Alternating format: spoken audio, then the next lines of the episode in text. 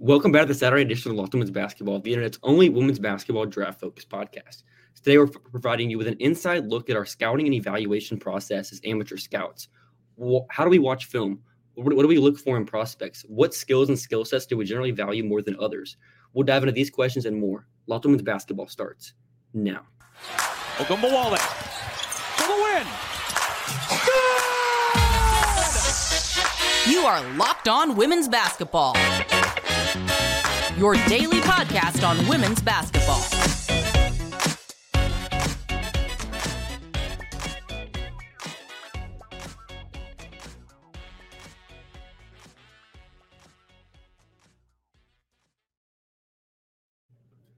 Welcome. You are Locked Women's Basketball. Thanks for making us your first listen every day. We are free and available wherever you get podcast and on YouTube.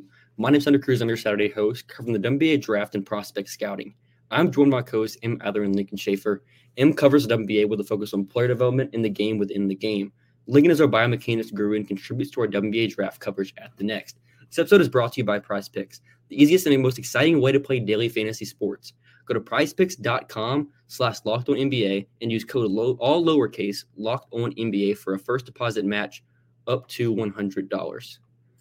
All right. So to get into this episode, we're going to open up by talking about our film watching process. So, for you, Em, what is the first thing you look for whenever you're watching film, and how do you go about watching film on on draft prospects? So, the most important thing I think is to see if she got that dog in her, and then after that, you want to see uh, just how much she got that dog in her. You know, it's not about the size of the dog in the fight; it's about the size of the fight in the dog, and that means athleticism. That means just how they can take over the game. I think it sort of varies. You know, I have answered sort of this question before, and I don't always have a great answer for it because it is just so subjective. It's mm-hmm. really trying to get a feel for the different kind of X factors that come along with a player. This is, I think, actually one of the valuable things that we talked about um, a couple weeks ago when it came to the um, AI discussion is that you know those are the sort of things that you're trying to get a, ha- uh, a handle on either directly or indirectly. And i think those are the things that i think you you don't look for you don't start off looking for a game saying i want to see how many players are good at this or that. It's more of just being able to feel what those things look like or feel what those things feel like. And from there be able to recognize that as it pop pops up in different games because you know to be good at this you just want you just you, you got to be interested in watching ball anyway. And the more you watch, the more you see. Yeah, the number one thing is to watch. For me, was at least to um, watch, frankly, a fiscally irresponsible amount of basketball. Um, uh, is a, a whole lot of my time dedicated to sitting in front of a computer screen or a TV screen. You know, sometimes you can get the the the uh, four games at once on ESPN or Big Ten Plus. You know, you can you can watch so much basketball that's available to you. Uh, shout out to the YouTube channels that post full games clips on their YouTube channels. Uh, I appreciate them. Women's Basketball Alliance is one of the reasons that I got into this. They uh, post so much basketball, and you can watch so much basketball for free. And when you watch a ton of basketball, you start to notice things. Uh, the more you watch, the more you can pick up on another thing that was big for me is just like listening to other people who are very smart and know basketball talk about the game.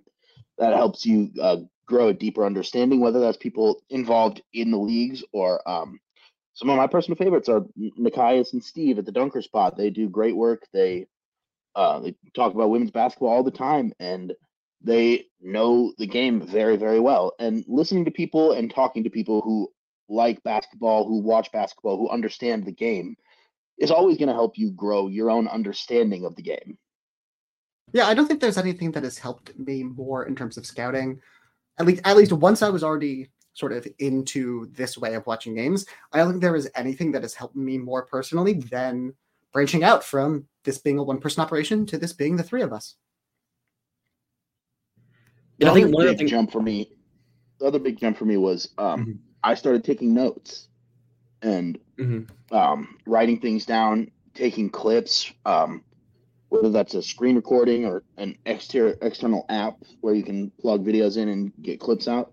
if you take notes and you add clips and um, screenshots and as much um, video, picture, film evidence that you can, you have ways to back up your arguments. That's going to help you understand your own viewing of the game better.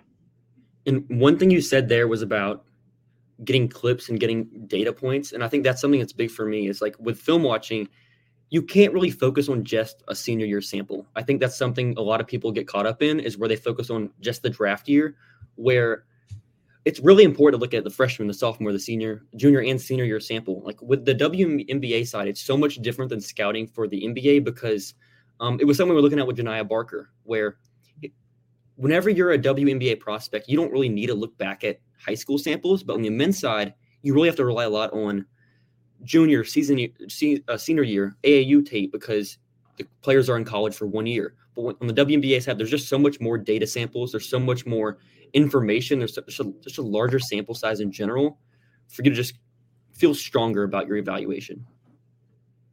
A notable example of that is uh, we, as we branch out into you know trying to evaluate more players at different ages, at different years. Um, mm-hmm you know, sometimes you realize that someone who shot 40% from three over a fairly extended stretch to start their career actually has only once hit 70% from the line since she uh, graduated middle school. And that's not good. That's uh, not good in terms of projection. I'm, yeah. I'm talking about Janiah Barker to be specific. We recently found out that she actually can't hit free throws, and that's probably not good for what we think her shooting will be. And I think another thing that's also really important for me is to always know that you're you're never going in blind on a prospect. Like you're never going in with no thought at all about a player. you have either seen a highlight or you've seen the stats. You always know something, and I think it's important with that to try to keep as open as mind as possible. Because something I've gotten myself caught into is writing a prospect off too quick or jumping to a conclusion on a prospect, something they do well. Whenever someone could start shooting from three well for ten games, then the next 10 games they're not shooting well and then they never get back to where they were at before. Like there's just there's such a, like um a wave in how players play that you really can't just come to a conclusion immediately on players as well. The funny thing yeah, about you mentioning you know not seeing anyone without knowing anything uh, g- going in you always know something is uh, that that does happen to me i can confirm. Um, sometimes for example last year I watched in the women's college basketball season. I watched um, very to varying degrees 118 different teams at one point or another. Mm-hmm. And I got to tell you, at different points, random players pop up. Is essentially what I've described before as you know Hunter finding internet random international prospects for us mm-hmm. is sort of how I find random college players who are like, huh, this player on Oklahoma State is doing really well from three and is like kind of holding up as a passer uh, in surprising ways, just because I was interested in why this random mm-hmm. Big 12 team that that should have been like in the bottom third of the league is actually beating good teams. This is actually exactly how I started watching a little more of Anna Gret Asi, the uh, international transfer from Arizona to Oklahoma State before the prior season. And you know, I'm not saying she's a prospect at this point, but you know, in like a 30 team league, she'd be a very interesting like late first rounder.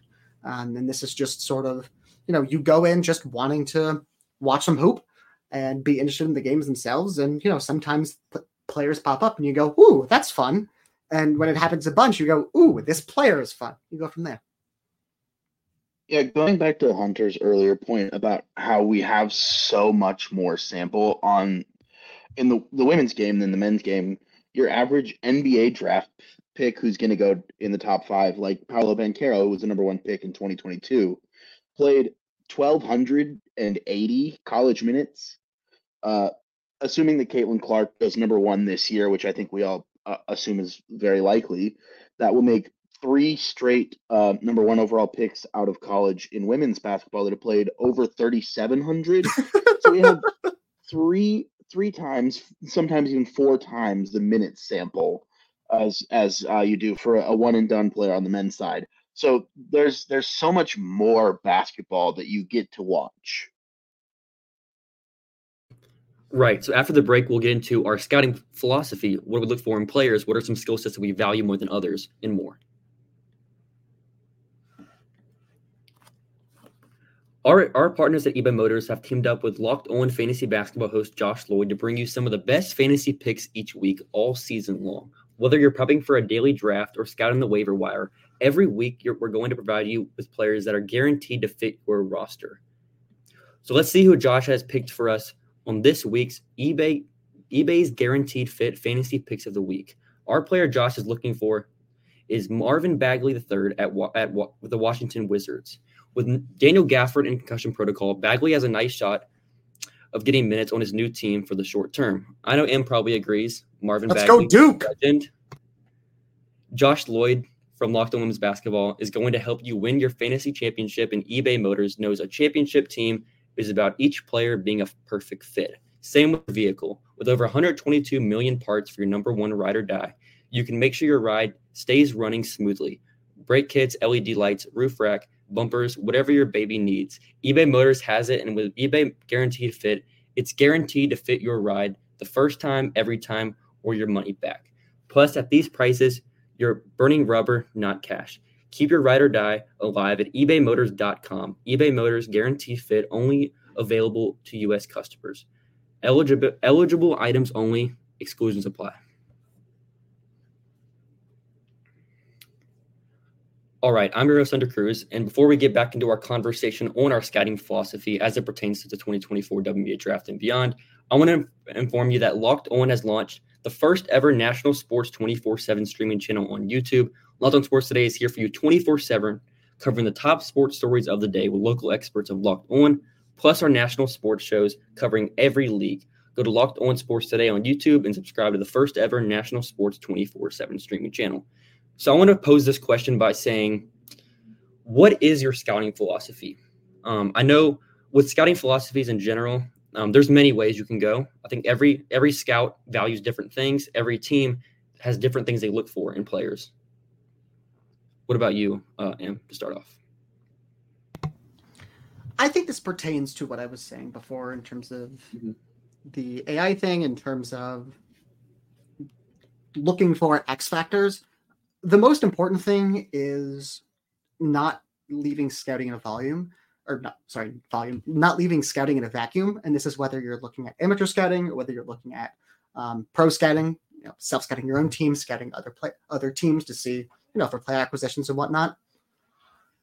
It really it is really important to have a synergy and to not silo off your player development and your scouting. You know, if you can turn them into the if if you can really do well in integrating them, like some of the best teams in baseball do, then you know you have a robust system and that you're really making as efficient and as effective as possible to what is, I think, sort of self-evidently the most important aspect of any team in any franchise. So I think coming into scouting with that it's having a good handle on what I know I can teach, what I know I can help find people who can teach, and going from there. You know, like there are different aspects of footwork that are that are more teachable than others. There are aspects of a shot that can easily be cleaned up, and there are other aspects that you know I don't know if I can clean it up, but I know someone who might be able to. And being able to bridge the gap from there and being able to say, okay, we can handle this flaw in a player, we can handle that flaw in a player, and from there being able to hone in on the skills that you know then become even more important um, you know for me i come from a spot i come from the sort of attitude where almost any i shouldn't say almost anything but a lot a lot of things are teachable at least in the right context and you know that means when you're looking for things you're looking for those skills that you know I talked about a couple weeks ago that really can't be taught the same way. And what and how you say that a lot can be teachable. That's how, why that's why it's so important to value positional size, athleticism, tools because you can't teach size, you can't teach wingspan. So with a lot of prospects, like for example, Angel Reese is this is kind of like a great example with her, where you really bet on the tools if you're really taking her at a high pick because you're betting on the tools, you're betting on your developmental infrastructure to really get out of her skills that she has, and that that's that's what's tough about um, scouting in the public spaces because you don't have a specific team, you don't have a specific need or or anything. You're really just scouting generally. What skills do you value? What skill sets do you value? And how does that project on a general scale if a player just gets picked by any team? Like there's some prospects where if they get picked by X team, they have a better chance of succeeding than they get picked by Y team. But that's what it makes it difficult for us because you're ranking players without knowing that.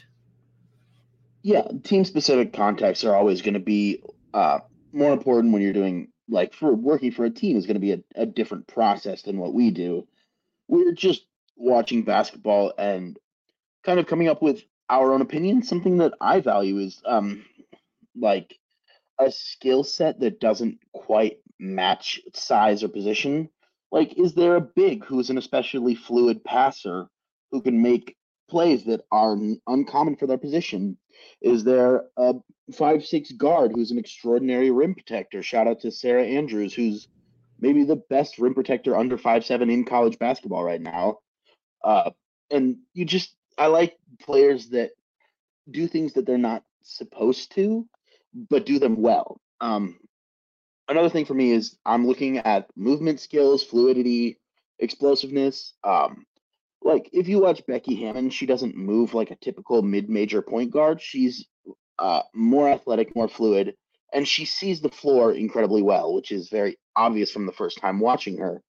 And the same thing with uh, players like Tamika Catchings. They move and interact with the game around them in a way that is unique, which is one of the advantages we have of scouting specific players. I think that when you're watching a team and you have the ability to just watch one player, you're able to get so much nuance out of that um, game than you're not that you're not getting if you're just watching the ball the whole time and that's why I think it's important in sort of a wider context to be able to watch a game, you know, both as a scout that is watching, you know, one player individually and how they interact with their environment and how they solve, and just how they solve problems relating to environmental stimuli, whether that be complex movement problems, whether that be um, um, dynamic, uh, dynamic problem solving, uh, critical thinking skills, or or sorry, not or, and also being able to do so in the way that you know a coach and an and a and a film scout analyst does, where you know you're able to sort of take in the whole movement of five players. If you're really great at this, ten, usually not, um, but at least you know the five players on one team at a time and how they interact with each other and how they build up those dynamics. You know, it's hard in this kind of sport to scout players individually and while leaving out their team contexts. You know, we are talking about sort of on the Janiah Barker example from before, you know, there are ways in which her game has been very underwhelming this year outside of the shooting, but there's also ways in which the team dynamic has changed significantly and it runs things through differently. It has different usage of her. And, you know, whether that plays up to or plays out of her skill is really important for trying to figure out, you know, what are the trends we're looking at here. And I think that's uh, just building off that last word. I think it's one of the important things in the wider context of doing this sort of thing is a big part of your evaluation is what is the wider trend of development here? What is the wider um, sort of arc of this player's career looking like? Charisma Osborne, for example, has basically been the same player every year, and that's a really good player, but that almost certainly means unless you are really confident in the ability of your coaching of your program to be able to sort of teach skills in a different way and to unlock things that others don't you're probably getting again the same player. In in you know other contexts you know you look at someone like Paige Bueckers whose defense has improved massively every year. You know i think the probably the easiest example and I, i'm sure you guys would probably agree Napheesa Collier came into college. She had played for team usa she didn't play much for good reason. She was probably one of the rawest highly regarded players i think we've ever seen on a college court and you know clearly displayed good skills for the size good instincts and you can see drastic improvement year to year while at UConn and that continued through her senior year. And you can say and I think it's fair to say going off that there's probably more here that we can work off of. And what do you know? There still is. And I think with prospects like you said it's so much on the context what their situation is what their role is. There's some players where they're playing out of their role like you're you're projecting them to be a role player, and they are handling the number one usage on a, on a team. Like that's something we talk about with someone like Maddie Scherr at Kentucky, where role is important, system is important, surrounding talent's also important. The coaching kind of system are they running? Are they running uh, what kind of defense are they running? Some we talk about with some defenses that run zone. Like how do you how do you evaluate a player in a system that is not very common in the pros? I think one of the fun things with that specifically is when you have a player who, you know, you know the athleticism is going to hit, but the role is also probably going to be decreased. Um, in ter- just in terms of the usage and the, uh, the the primacy going to the next level, you know, when you have someone whose role is going to be decreased and their athleticism isn't necessarily stand out, then you know you have to navigate different things, and it's sort of interesting how you try to figure out, you know, what is going to have a bigger effect: the increase in at, in the athletic baseline of where they're going, that competition, or the fact that they'll be in little easier spots. But it's really fun, I think, when you get it well both ways. For example, Jacy Sheldon, who is definitely not going to be a primary creator at the next level, might even be the third best guard on a starting lineup. Um, but clearly has the sort of maybe not the strength, but like the speed, the lateral quickness, the horizontal movement to be a standout performer at the WNBA. So when you have someone whose athleticism is clearly going to hit and they're going to be decreasing in role, you know, you can sort of work your way around the increase in level of talent. And it becomes an interesting question of, you know, there's probably a, a certain, not, not a certain like big level of upside, but there is different ways that they can influence the game that we're not necessarily seeing right now, but that will have the opportunity to do so because of their athleticism. Yeah, after the break, we'll wrap up today's episode by talking about how we balance analytics versus our eye test and just the overall vibes of a player and more. With the basketball season in full swing, you can now pick combo projections across football and basketball from the Specials League, a league that is specifically made for project, combo projections that include two or more players from different sports or leagues. For example, LeBron James plus Travis Kelce at 10.5 combos of three pointers made plus receptions. PrizePicks even offers a reboot policy so that if your entry stays in, if your entry stays, or your entry stays in even if a player gets injured. For football and basketball games, a player who exits before in the exits before the second half, um, that player is rebooted. PrizePicks is the only daily fantasy sports platform with an injury insurance policy. Go to PrizePicks.com and use code Locked On NBA for a first deposit match up to one hundred dollars. That's code Locked that's code prizepicks.com slash locked on NBA for a first deposit match up to $100. PrizePicks, the daily fantasy sports app made easy.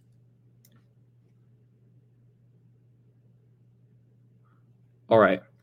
So I want to open this this last section by talking about how we balance the analytics versus the eye test versus our initial expectations and our initial like feelings on a player. So for you, Em, when you watch a player, how how much is it important to look at the stats while you're watching a player, or do you try to watch a player and focus on the film before you consider what the stats look like? If that makes sense. The first thing I do before I open my tape every morning is I go and I look at everyone's REPM stats and I memorize how much they've changed from day to day. And that's how I, and that's how I every player in college basketball. The second thing I do is the second thing I do is I then look at their on-off net rate. No, I'm kidding. All of that stuff is, basic, is basically irrelevant. Um, the stats, I think, it's different when it comes to scouting for basketball and scanning for other sports. You know, football and soccer obviously are what they are, and those are, you know, sports where it is so difficult to to separate the intrinsically linked and interdependent nature of players and their schemes and who's next to them and the various different positions and roles they're asked to fulfill. In basketball, you know, it's not baseball where we can actually look at some stats and tell most of the story of what a player is. You know, we're talking about like sort of Z contact, chase rate, all these sorts of things. In basketball, there are things that you really can't ignore when it comes to this the statistical profile like I said, when it comes to the the wider arc, for example, Janiah Barker, when it comes to the wider arc of free throw shooting, three point shooting, we can't just project. Hey, this is a good looking shot. Uh, if the, I mean, if the free throws aren't hitting and the free throw form looks very good, then what are you going to do with that player to try to actually make them into a good shooter when you're going from there? These are the sort of questions you have to answer, and these are the sort of things you you want to have a statistical signal to back up your observations if they are verifiable, if they are falsifiable. But you know, it's not the end all be all. The first thing and last thing really should be what you're seeing on tape, because there's really no other way to understand in basketball, or really in any sport, though, the question isn't just what is happening, but for scouting, because so much of it is projection, it's not just how, or it's not just what, but it's how and why. Yeah, and so much of what we do is context dependent that I think it's impossible to get a full overview without film or without analytics. I think it's important for a scout to be somewhat statistically literate, even if the analytics are not really analytics, just but just base stats. I'm not a huge fan of all-in-one number metrics. I think they're reductive and they miss that people are asked to do different things. But sometimes they can be useful in estimating value.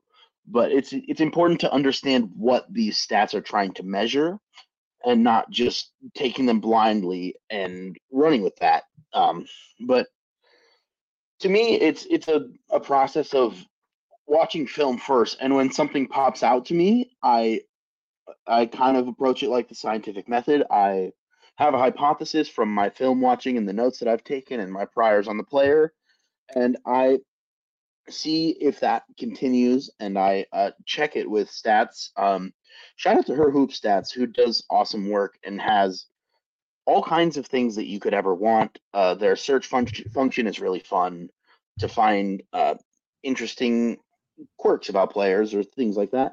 But her hoop stats is, I think, the most visited website on my browser, and I I like to double check what my eyes are seeing with um I, I like to look at game logs more than like season long stats so I can see what they're do what a player's doing in each game rather than uh, a 30 game sample. I like to look one game at a time to see how consistent things are and what changes from game to game and in specific contexts. But all of this has to be backed up by also watching the tape.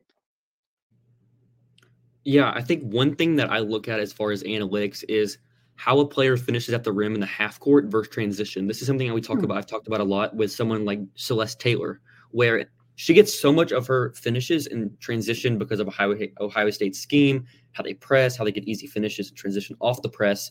So in the half court, how does she how does she finish? And if you look at her finishing stats in half court versus transition, there it's like a 30% gap. And that's also similar to how I look at with what some players contested versus uncontested shooting. Because a contested shooter, if they're making contested threes at a high rate, that's probably going to translate. Just generally going to translate better because they're drawing closeouts, they're able to make more make more shots, they're able to draw the defense out. And if they're not, if they're just making a lot of their threes uncontested, the, def- the it's kind of obvious that the defense is not respecting them, and there's probably a reason for that. So I think in general, it's, it's, it's important to look at kind of both the ends. And sometimes you find a rare example where a player is better on contested than uncontested. So it's just it's just all data points for me.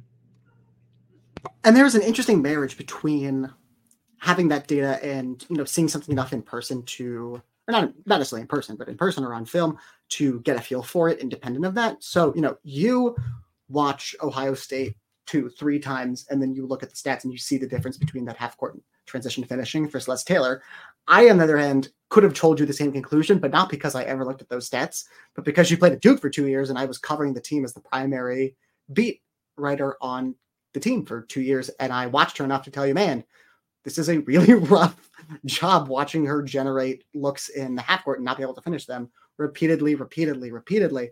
And, you know, again, these are the things that you want to be backing up between your scout and the tape. If things that are falsifiable aren't falsified or I guess unfalsified by the data, then you want to be able to have a reason why. You know, we don't we don't craft observations and we don't look at stats and craft a narrative around them just for the sake of crafting a narrative and having something and having a nice story to tell about the world. You know, the universe itself is inherently irrational and things will not resolve themselves. People contain multitudes and the and everyone has cognitive dissonance in so many of their deeply held beliefs that it's that trying to create, you know, very nice, neat, and fully accurate narratives about the world are always going to it's always going to be a futile effort. But when it comes so when it comes to trying to do that with stats and with your observations and trying to mold it all into one, you know, that is a very it's a very understandable instinct, but it's also not something that really serves any good purpose. But you at least want to be able to say why there is or is not an, agree- an agreement between your observations and stats if that is a possibility. Because otherwise, you know, you're just sort of throwing stuff at the wall and you're not actually able to integrate all the knowledge that we have and what we know is that it all matters. Yeah, I think overall it's it's about balancing the stats, it's about balancing the film, and it's also about balancing not really for us, but for for evaluators and teams is how a player interacts with their teammates, how they interact with their coaches, how teachable are they, how how coachable are they, how how much mm-hmm. do they really love the game. All that stuff is important to developing or projecting development on players because if a player doesn't love the game and they're really relying on their tools, that's stuff that teams are going to look at, and that's how that stuff teams are going to value um, and how they select players, how they how they rank players on their board. So I think overall, it's a very fluid process with how you scout. There's really no one way. There's really no one one perfect formula. Every team has their hits and misses, and that's the same thing for us. So thanks for making Locked Women's Basketball your first listen every day. Join team at the next back next week for continued coverage of women's college basketball and the draft. Make your second listen Locked On Sports today, the first ever national sports 24 7 streaming channel on YouTube. Have a great rest of your weekend, everyone.